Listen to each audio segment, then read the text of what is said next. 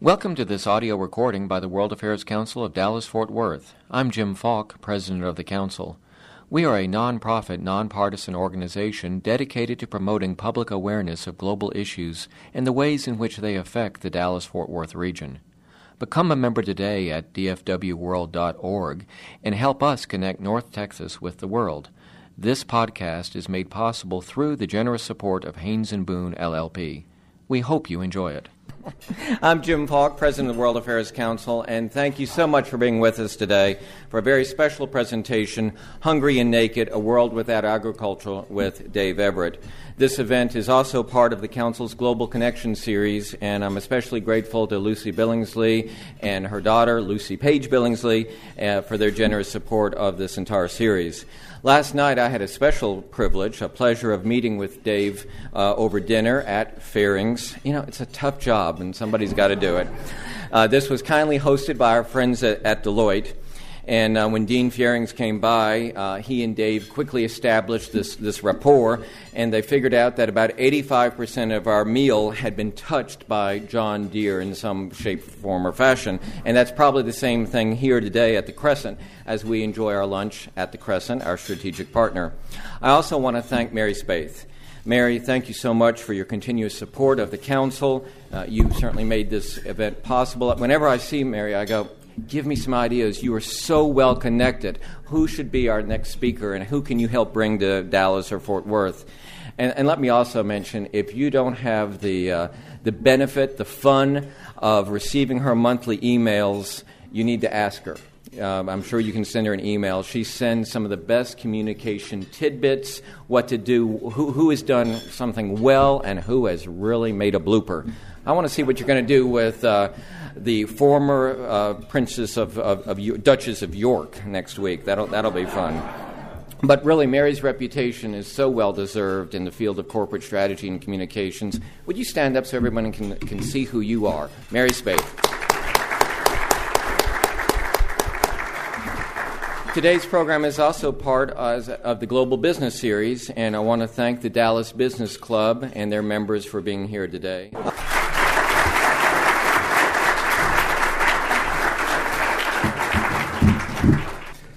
It is indeed a pleasure to speak to you today about an issue that I believe affects every person on the planet.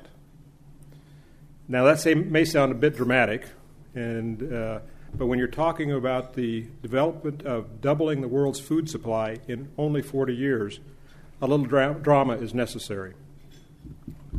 Now, I'm not one to make uh, wild predictions, if you know me at all. Uh, first of all, they can get you in trouble. For example, Thomas J. Watson, the founder of I B M, who went on record as saying there's a world market for about five computers.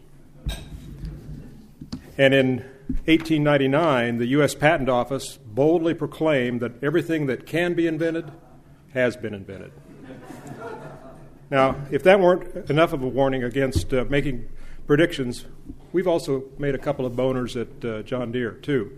And I have a memo here that was published in September twenty-third, nineteen eighteen by H M Railsback, our director of publicity at that time. And he told the sales branch managers that they must make sure that their advertise- advertising, and I quote here, does not boost the tractor at the expense of the horse. Talk about missing the boat. He went on to say that the foundation of John Deere business is building agricultural implements for use with horses, and that there's no, there's not, there's much to substantiate a conclusion that the horse will always be the mainstay of the farmer in much of his operations.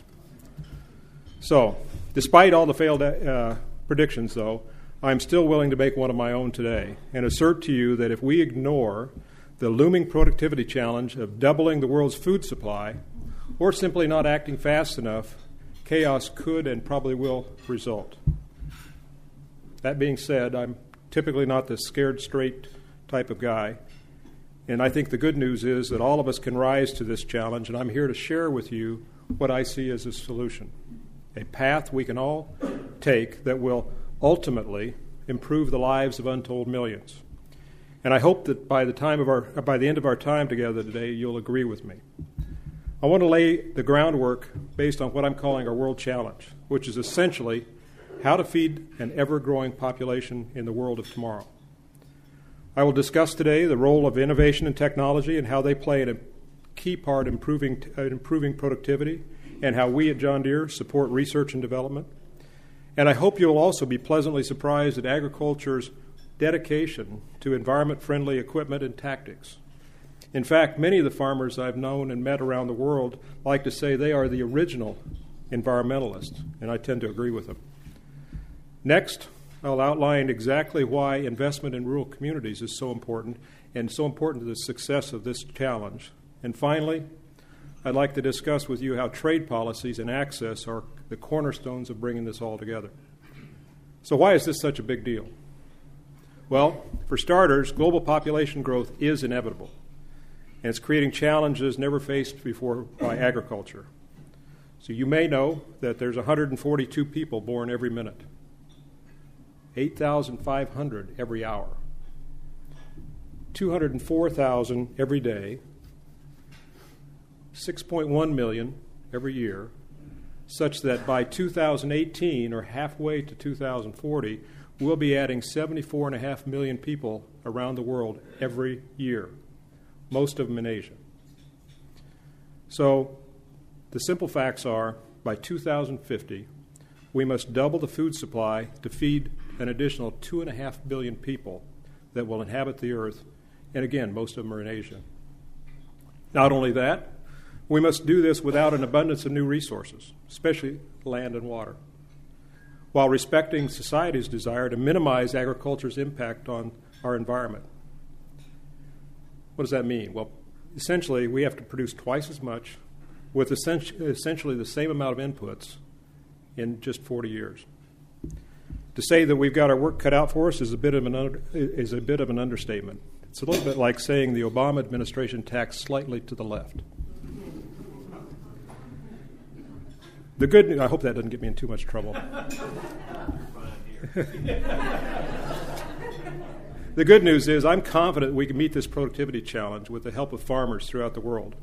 Whether it's a producer in Iowa with three thousand acres of corn, or a farmer in France growing sunflowers for the oil they produce, or a family farmer in Korea who's growing rice to export to Africa. While population growth will most definitely fuel the demand for more food in the future, rising incomes will accelerate that demand. For example, in the next several years, approximately two billion people, or a third of the world's population today, are expected to join the middle class. Most of that projected growth will occur in urban areas of developing countries. Rising incomes means improved diets, with much of that additional income spent on increased protein intake. So these two factors, population growth and improved diets, are the fundamental reasons why we have to double our output in forty years. Feeding the world is essential to maintaining an orderly society as well, and helping each and every person achieve his or her full potential. Sadly, it doesn't take much imagination to consider what could happen if we don't take steps to minimize, this close or, uh, minimize or close this uh, productivity gap. Think back to two thousand eight, when commodity prices skyrocketed, which caused significant increases in food prices in many countries of the world. In some regions, it was just an inconvenience. But in Egypt, for example, it was a near catastrophe. It's frightening to consider what a toppled Egyptian government could have done to shutting down major shipping lines, or causing a spike in oil prices, or bringing massive political instability to an area that is very volatile to begin with. In addition, emerging, emerging nations felt the rumbles of brought on by that uh, sharply higher food prices and are making changes today. And a week ago, literally a week ago today, I was in Ghana meeting with the vice president of, the, of uh, Ghana. And he told me that their country imports six hundred million dollars of rice each and every year. And they know that they can't continue to do that. It's not sustainable. They need to improve agriculture for su- uh, security and sustainability. It's important for their future.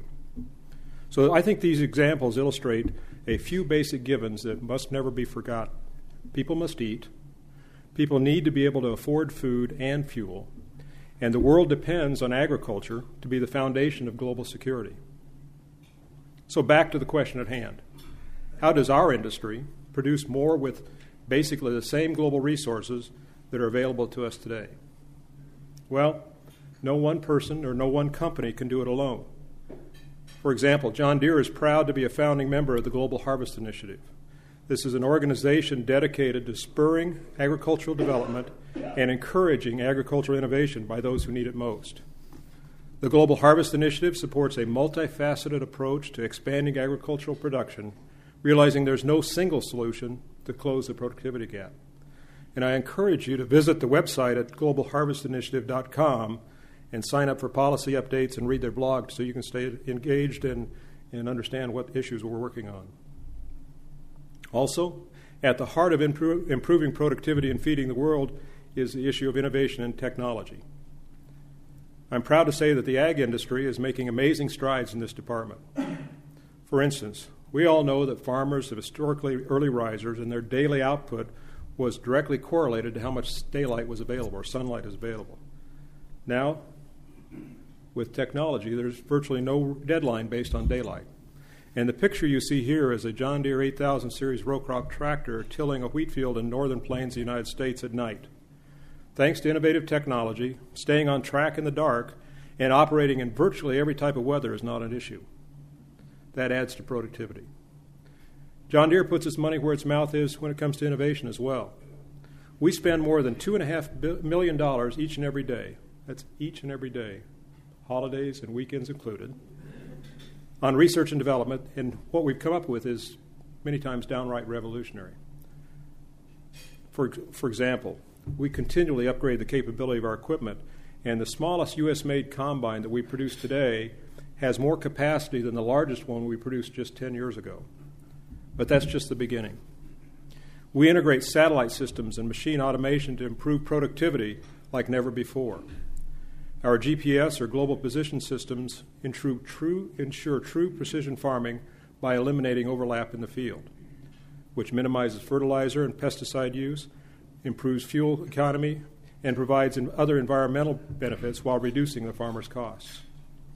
Extending G P S capabilities by offering nutrient management capability is another key area for us that allows producers to more accurately manage placement of fertilizer, making them those better stewards of the environment. And speaking of the environment, water is a precious and very scarce resource, even in the Great Plains of North America, and maybe even in Texas, too. Reduced tillage equipment, both low-till and no-till, help producers reduce costs and improve water management and increase yields. And our new investments in tape and drip irrigation systems ensure that farmers are able to safeguard their water supplies by applying water with near precision or pinpoint accuracy. These systems use one-fourth of the nor- irrigation that are normally used in, in conventional systems. And finally, our efforts of late involve integrating all these systems and capabilities into something we call coordinated farming. Coordinated farming is a practice of syncing up data from our equipment to the farmers that use them, to the dealers that sell them, and to the, and to the technicians that service them, which essentially allows everything to talk to everybody. By leveraging efficiencies for the farmers of all sizes around the world, we believe coordinated farming will drive us to the next level of productivity and prepare producers to feed an ever more hungry world.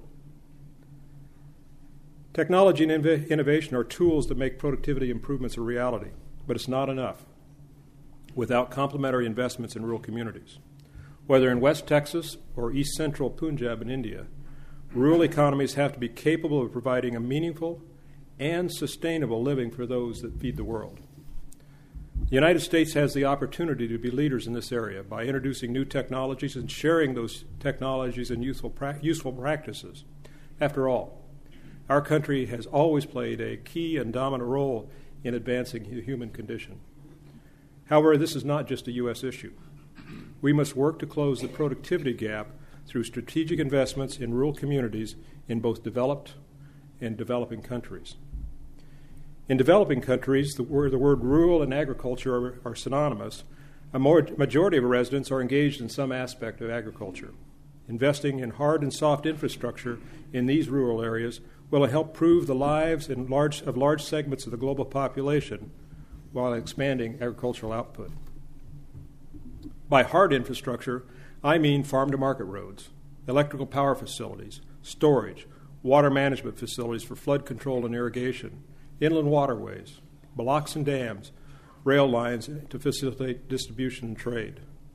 Soft infrastructure, on the other hand, includes appropriate policies and the elimination of legal and financial and social barriers to land ownership, property rights delineations, definitions, and protections.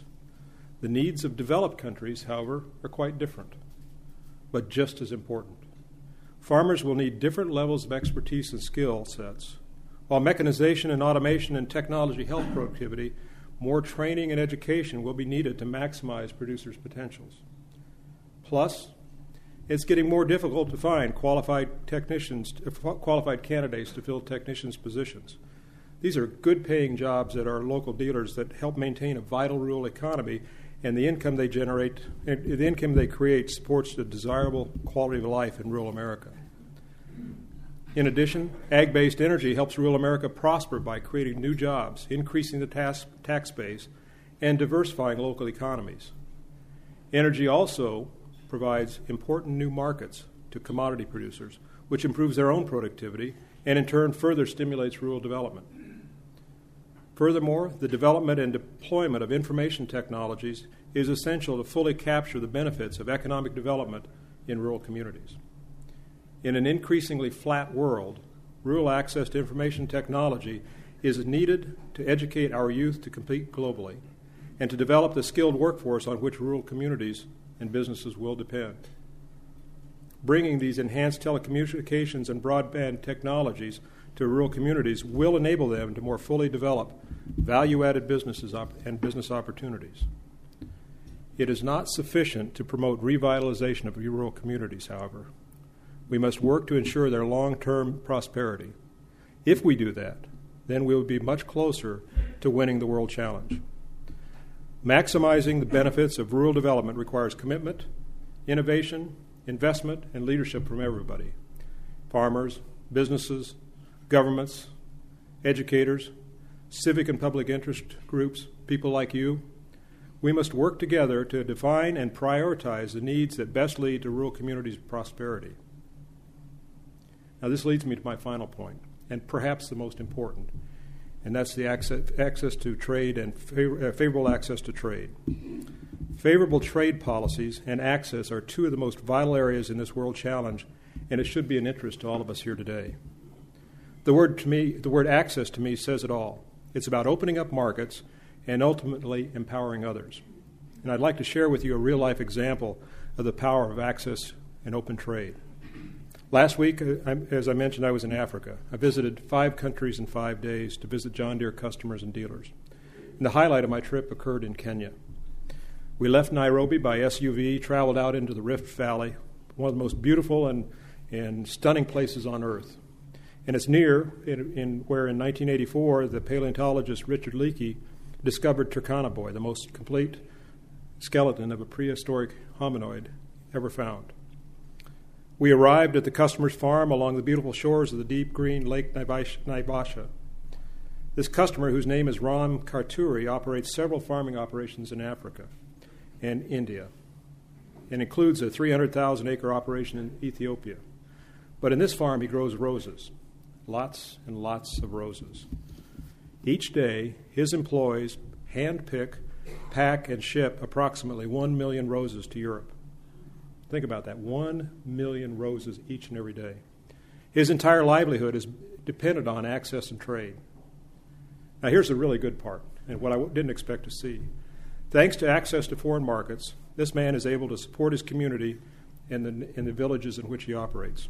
He's built a hospital that offers free medical service to his employees and their families and provides that service to others in the area for nominal charge. And he's built a preschool, a grade school, and a high school, ensuring that the citizens, or the children of his village, are better prepared to prosper as global citizens. In fact, I was amazed to learn that sixty-seven percent of the kids that graduate from that high school go on to college. And here's a glimpse of what the welcome my colleagues and I received at the grade school.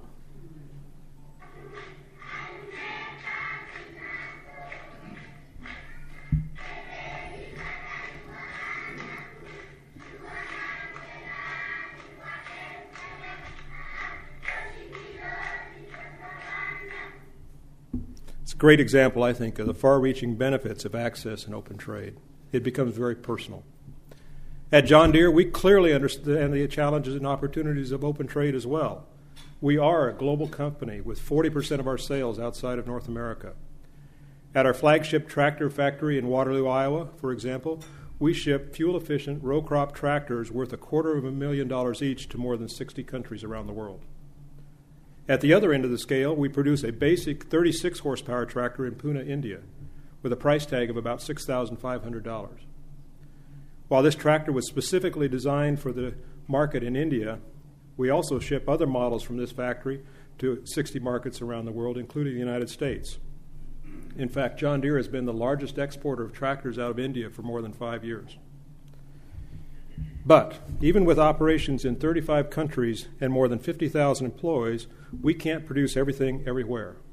So we must be able to freely move goods and services around the world to leverage our resources and maximize value that we can bring to the customer.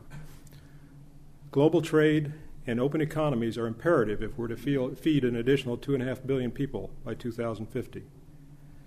Now, as you know, trade, like a lot of other aspects of our economy, has been deeply affected by the global recession in the last twelve months.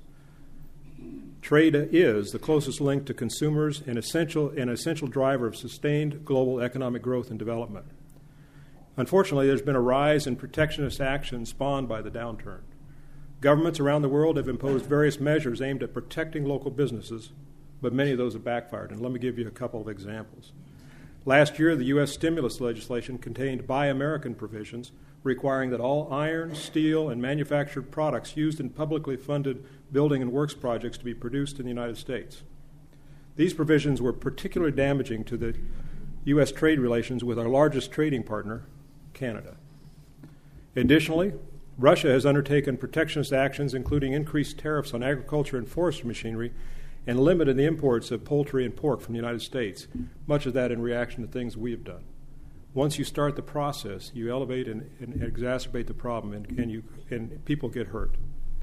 As these protectionist measures continue to grow, I believe the world will look to the U S to exhibit leadership on trade as it has in the past, given the size and significance of the international markets and our impact on those. While our country is frequently criticized for the global roles we take, it is nonetheless acknowledged that no multilateral progress will be made on liberalizing trade unless the U S and our administration get engaged. In this year's State of the Union address, President Obama called for a doubling of U S exports over the next five years. This new policy, which he called the National Export Initiative, focused on three activities. First, the export promotion through greater coordination among government agencies. Second, advocacy assistance for commercial interests through the Department of Commerce with foreign go- officials. And finally, the creation of a new government cabinet group level uh, group for export promotion. Now, funds have been allocated for this initiative, but many analysts and, and, and I also would suggest to you that it's unlikely that the creation of another government agency or cabinet level position will be sufficient. It's really important that we proceed with innovative, groundbreaking strategies to make a difference. Market access and the removal of trade barriers will be critical in meeting this t- global challenge that I've been describing to you, but they're not offic- uh, unfortunately, they're not addressed in the National Export Initiative. In fact, the fact is, no country has achieved sustainable economic growth without actively participating in a global economy. We at John Deere are personally invested in this, and you should be too. Against the backdrop of the many issues on our nation's agenda today, trade has unfortunately dropped in significance. And I believe, and I hope I've made the case to all of you, that trade deserves more attention. If you agree with me, I encourage you to raise the issue of favorable trade policies with your elected officials and support organizations dedicated to meet the world challenge for agriculture and for food production. Well, in closing, you might be wondering where the title of today's speech came from.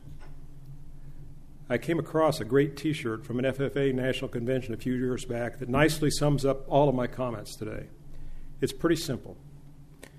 You may not have a lot to do with rural America, but each and every one of you depends on agriculture, for without it, we'd all be hungry and naked. Feeding the world transcends politics.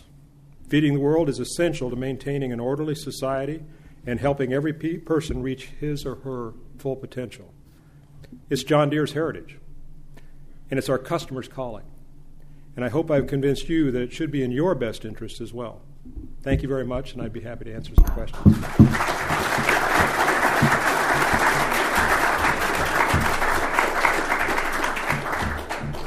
Uh, my question is uh, is about India, uh, particularly because of the comments about the, the great work that you're doing there.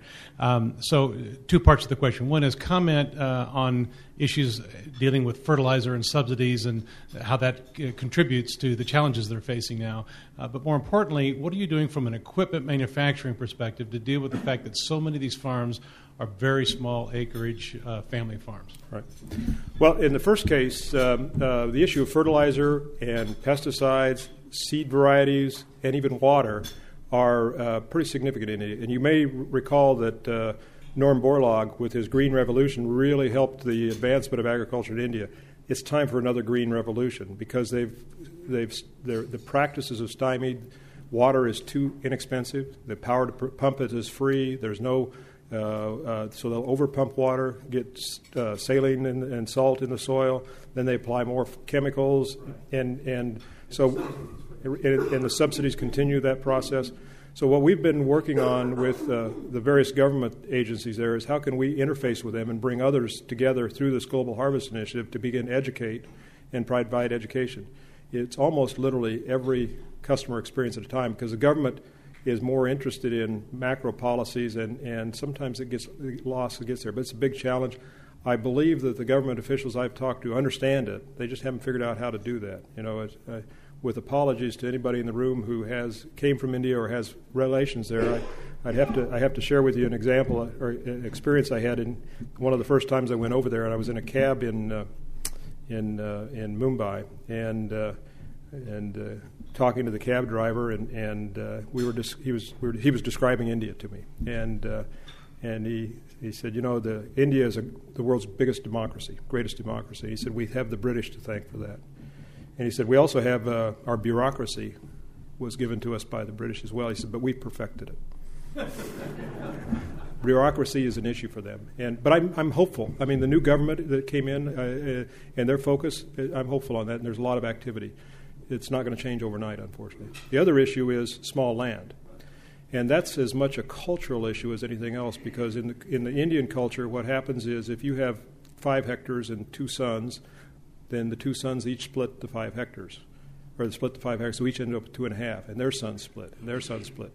So that you end up smaller and smaller plots, and the families have to get along together to amalgamate the land to make it productive. This thirty-six horsepower tractor I referenced, we built, uh, uh, we, it was a clean sheet design from the ground up. Uh, we are taking technologies from products we produce elsewhere, downscaling them, reframing them, and we're in the process of introducing small combines, uh, small uh, cotton pickers, small rice harvesters that are sized for that product. But it is a challenge. And um, uh, so you'll have uh, large uh, farming operations with lots of small plots. But uh, that's not the only place in the world where that goes on either. But uh, it, the Green Revolution is, is, is necessary, and I think the government recognizes it. A lot of work to do. It's a great question. Question there. Thank you for addressing uh, everything you're doing in India. But every world-oriented conversation about growth and what have you touches on China. Uh-huh. Can you address a little bit about what you see, either what you all are doing, what you'd like to do, maybe what are some of the answers, in addition to government relations, but what can yeah. uh, the free market participants do? Sure. Yeah, thank you. I, yeah, uh, I, uh, I apologize for not including more comments on China. You know, we've been in China since nineteen seventy-five as a company, um, and uh, today we are the we have more than five thousand employees in China. We we are the uh, second larger largest producer of combines in China, and the third largest producer of tractors in China. And um, and and we are rapidly putting in place uh, di- distribution infrastructure, much like we have here in the U S And uh, we have large. Uh, we ship a lot of large tractors into the Northeast, so we we're really engaged in, in agriculture. A couple of examples I'd give you. First of all, the government is very focused on agriculture. This issue of food security for the Chinese government's a big deal because they've got a their population is very dramatically split between the rural and the urban population, and the rural population is not gaining wealth as fast as the urban population. So they've got to, they've got to, they're spending a lot of money on tractors for the uh, rural population. In fact, uh, a uh, forty horsepower tractor that we produce in south of China, a customer can buy it with a seventy percent subsidy from the government. So they're very focused on that. Uh, what we're doing there is we have a project. I was in uh, the Jillian province uh, uh, three weeks ago, four weeks ago, and we're working with the University of Illinois, and the objective is to increase corn production by fifteen percent over the next twelve months and demonstrate that we can do that. And so we brought in technology. We're working with seed partners. We're working with uh, chemical partners and demonstrating the capability. Now, the challenge they have, when you and I think about corn, we think about a corn harvester, corn, corn combine the way we normally provide one. They pick corn. So if you you know if you were on a farm a few several years ago, a generation ago, remember the old pickers that were tied to the tractor? They pick the corn and they stick the corn cobs in the corn crib. That's the way they co- pick corn in China. They don't have the infrastructure for, for drying. They don't have the infrastructure for handling it. So the first piece is increase the yield. You know, the yield in China is about one hundred bushels per acre. Here it's one hundred fifty to one hundred sixty on average, with farms getting up two hundred, two fifty plus. So they've got to increase the yield. And then they've got to put the infrastructure in place. So what we're trying to do is work on yield and then follow up with other partners and bring infrastructure in there. But it, the government's very focused on that and very engaged in that. Uh, their biggest problem is they don't have enough land, and the land that they do have is uh, being converted to desert quite rapidly, and water is a real issue. So we're working where we can, but that's also why trade is very important. We have to, they have to be able to feel they have enough self-sufficiency but comfortable a trade to be able to get that. And they're You may know that China is very big in, in Africa right now. For the, they're putting a lot of infrastructure in to support trade. Quite a bit of your remarks were talking about the importance of opening up the trade trade barriers, and yet don't a lot of those come from some of our own farmers? And doesn't that put your company in sort of a, a challenging position? Well, you know, um, uh, farmers are never quite happy with anything. They are always upset about the prices we charge. They're always upset about the pr- prices they get, but they do a pretty good job. And in fact, I would argue that the U S farmers are probably the most co- effective producers in the world. But many times you can get focused on your own local um, um, view of the world. And, and I'll share an example with you that it's not just American farmers. We were in uh, Brazil several years ago meeting with some cotton farmers, and we were being taken to task by the trade barriers that the U S has erected to take care of the cotton producers here. And uh, and their contention was that they could supply cotton much more cost-effectively than we could. And why wasn't John Deere, because we're selling them cotton pickers, why were we doing more to reduce the trade barriers in the United States? And we shared with them that we take care of and work with customers everywhere. And we have to be effective advocate, advocates and consistent advocates for trade policies and trade um, um, open trade everywhere, not always in concert with what our customers have. So if, if we sit down and have a conversation with our farmer customers in the U S, and, and I would not be uh, afraid to tell them that we need to support open trade, and they can, you know, most of them are very competitive. But uh, sometimes it, government's policies don't always support that as well as they should, and, and it's a continued issue. But I, I, I think most of the farmers that I know in the U S are advocates of uh, trade and advocates of opening trade, despite the discon- discontinuities that exist from time to time. Yes, with regard to land in China, do you see land being an issue in other countries? Uh, we hear about the deforestation of the Amazon uh, jungle and a trade-off between preserving natural resources uh, and erosion-type uh, yeah. issues. Uh, for instance, do you foresee, if land is an issue in uh, helping to uh, double the food supply in fifty years, do you see any kind of use of the oceans to maintain uh, floating farms, for instance, or floating farms uh, over other waterways? Um, um, well, first, let me back up. You know, there's about uh, an additional seventeen percent of arable land available. That's it, and and and uh, uh, that does not anticipate cutting down the rainforest. And, uh, but it, it, there's not a lot of extra land. Not all that land will be converted to agriculture, but most of it is in the center part of Brazil, which is south of the rainforest, and most of it's in sub-Saharan Africa. So I think we'll see some general increase in agricultural land to help solve this, but not a lot. I think the um, the if if the governments and the farmers that, and the people that are around agriculture don't work hard to uh, assure that we uh, protect things like the rainforest, the society reactions could be in the short term very negative, and we could actually lose ground. And in fact, uh, if you go to Brazil today and you want to open a farm up in the in the central part of Brazil, uh, you have to commit to have about twenty percent of your land uh, in natural preserve, because they don't want you, they want to protect that natural preserve. So the government is actually proactively working on those issues and proactively trying to work with the deforestation issues, which is more a lumber issue as opposed to an agriculture issue. You have a similar thing going on in uh, Indonesia, for example. It's all about lumber being taken down.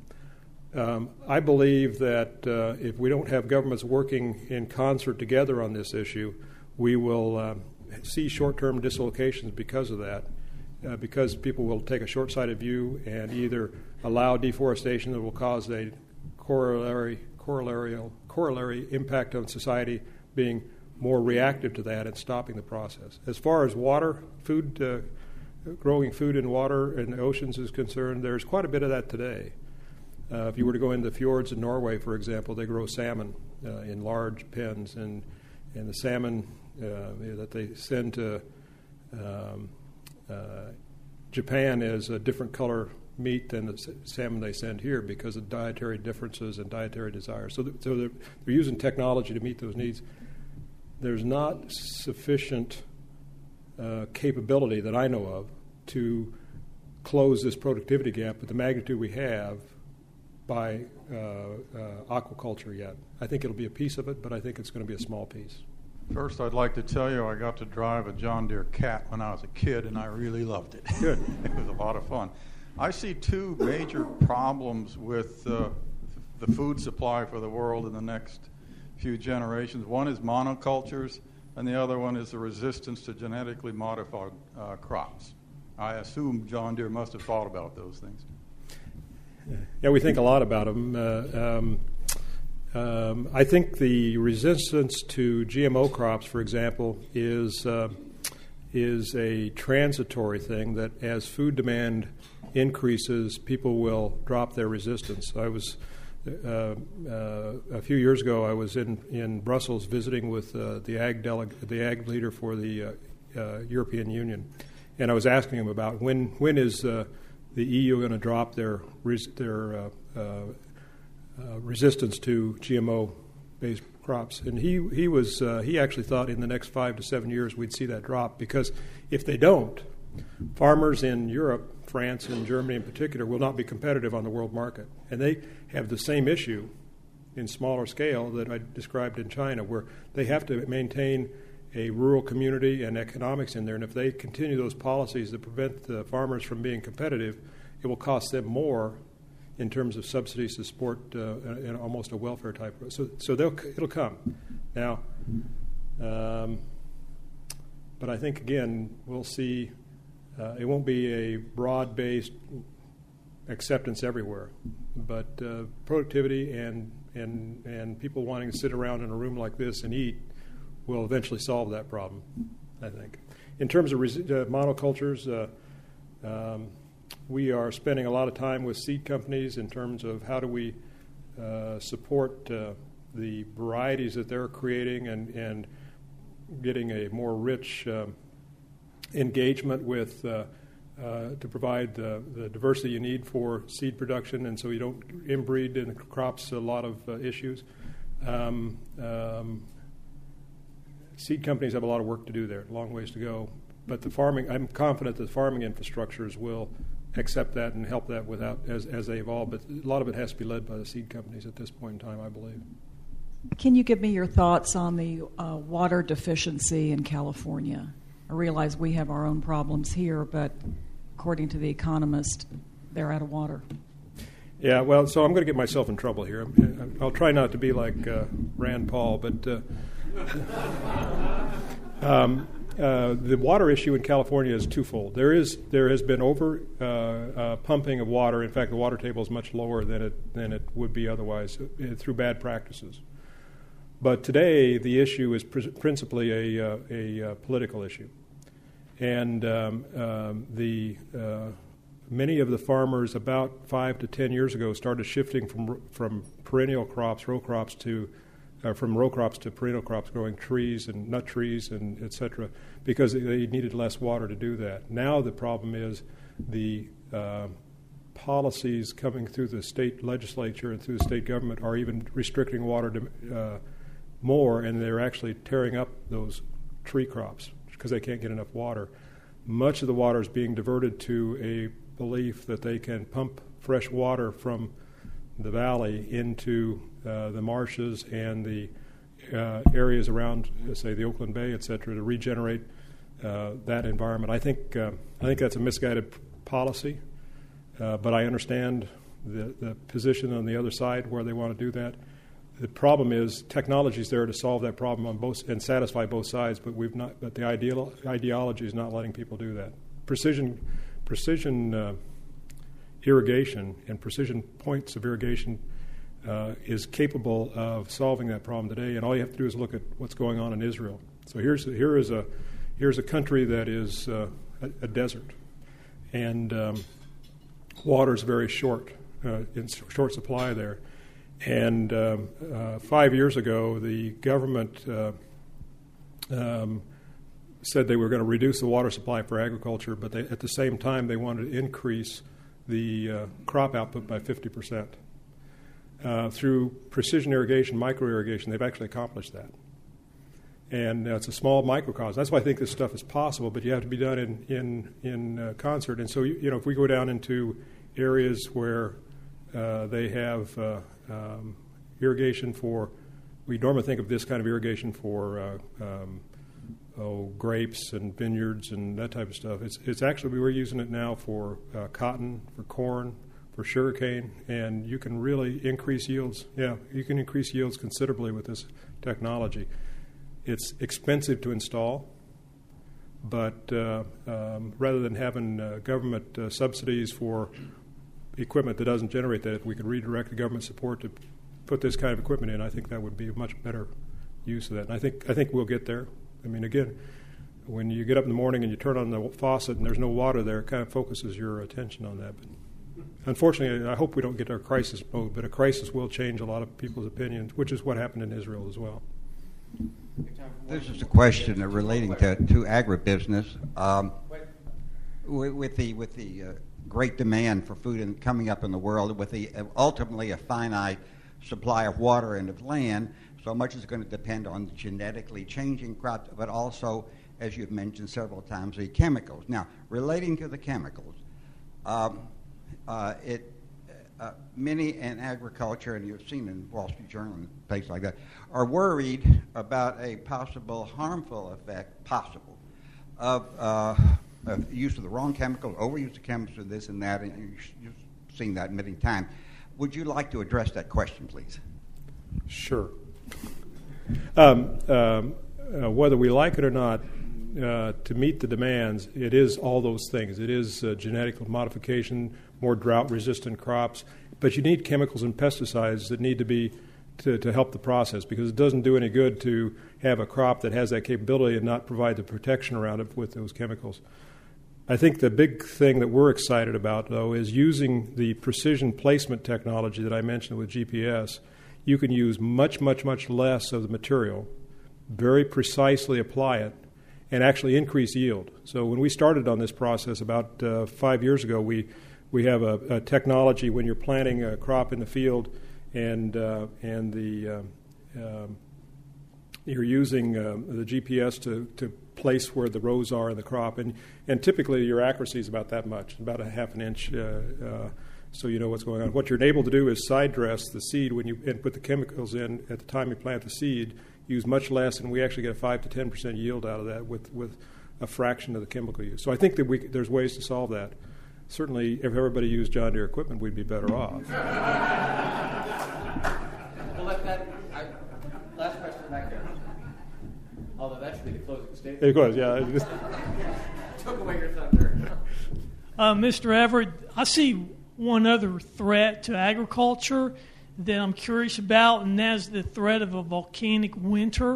In eighteen fifteen, the volcano Tambora exploded and caused catastrophic uh, crop failures. A hundred years later, Krakatoa blew.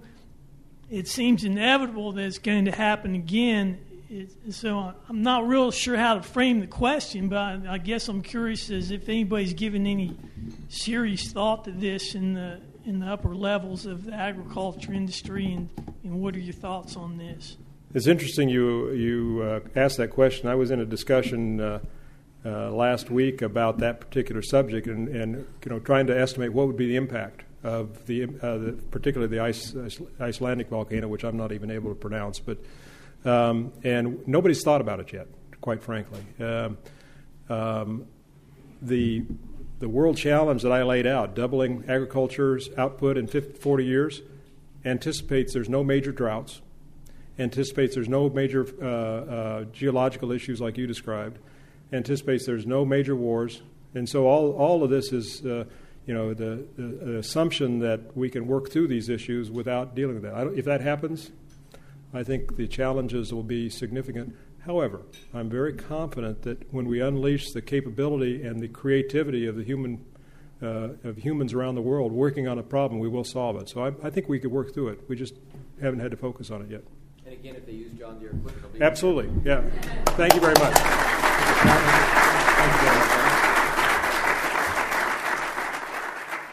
For more information about the World Affairs Council of Dallas-Fort Worth, visit them on the web at w w w dot d f w world dot org.